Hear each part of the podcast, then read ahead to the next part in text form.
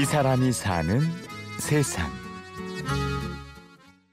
내가 농사져서 여럿이 먹는다는 게 얼마나 재미있느냐. 그보다 흐뭇한 게 어딨어?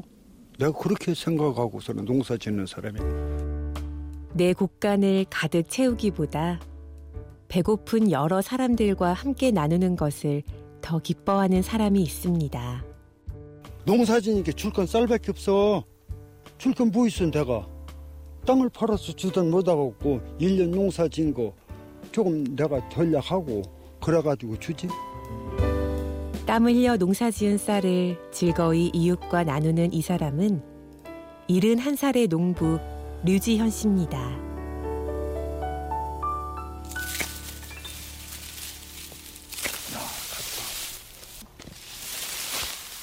이게 많이 열려놓으면 100개 넘어. 편, 편, 알이. 그 모가지 큰 것은 150개 정도 들어가. 여기, 여기서 쌀 100가마니는 나와. 8톤. 100가마니면 8톤이야. 다 컸어. 이제 10월 20일 날 비기로 했어. 류지현 씨가 농사를 짓기 시작한 건 아주 어려서부터입니다. 옛날에는 일하면 상놈, 일 안 하면 양반형. 그러게 우리는 한 열댓 살부터 초등학교 졸업하고서는 막 했지. 농사는 시골서에 있으면 다 배워요. 나무 일을 일해보면 잠시 고향을 떠나 장사를 하던 적도 있었습니다. 그런데 30여 년 만에 다시 돌아온 논에서 류지연 씨는 의미 있는 일을 하고 싶었습니다. 이제 애들 다 가르치고 이제 돈 쓸데 없잖아. 이제 돈 내위 벌어 먹기만 하면 되거든. 그래가지고서는 그때부터 기부를 하기 시작했는데 이제 몇 년 하다 만다고 하는데 이제 17년 했으니까 18년처럼 말이야. 그래서 매년 설을 앞두고 주민센터에 2,000kg씩 쌀을 기부하고 있습니다. 유천 일동에 나가니 20kg짜리 100개 매년 더도 못 주고 그거 예로는 줘서는 내가 농사를 못 짓겠고 딱 그만큼만 줘. 하마다 음력 구정 때 구정 한 15일 전에 꼭 주거든. 아니 나는 누가 어려운지 부단지도 몰라. 동사무실서는 알지. 그렇지. 그래가지고서는 동사무실서만 주는 거야. 그리고 또 통장들이 좀 어렵다.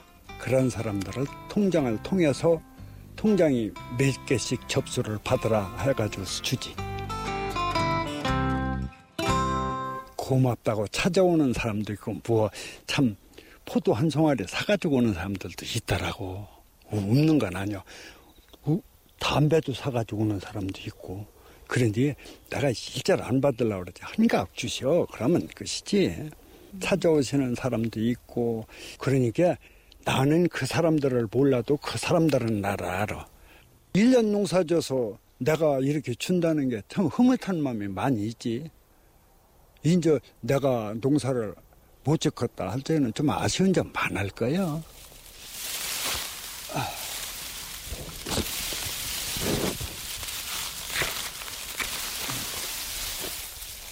농사 다 잘 됐어. 이제 이, 이 정도면 우리 금년에 한 쌀 한 250개 정도는 냉겨할 거야. 가격은 지금 안 나누고 베푸는 즐거움. 류지연 씨는 그런 즐거움으로 고된 농사일을 견뎌냅니다. 돼.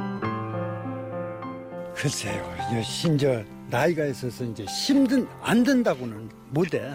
하루 잠들어 하고 나면 저녁 때는 피로가 와가지고서는 집이 갱신이 갈 때가 많이 있어. 저녁 때 갈 적에는 농사 다시는 안 짓는다고 태가 나서 농사 못 짓겠다 그래도 또 내일 와 보면 배 큰 거 보면 말이야 농작물 자란 거 보면 또 짓고 싶고 연날까지 그렇게 살았어. 수고한 만큼 보답해주는 자연의 섭리를 깨우치는 것도 큰 기쁨입니다. 실제는 이렇게 한 번씩 오는 게 말이야.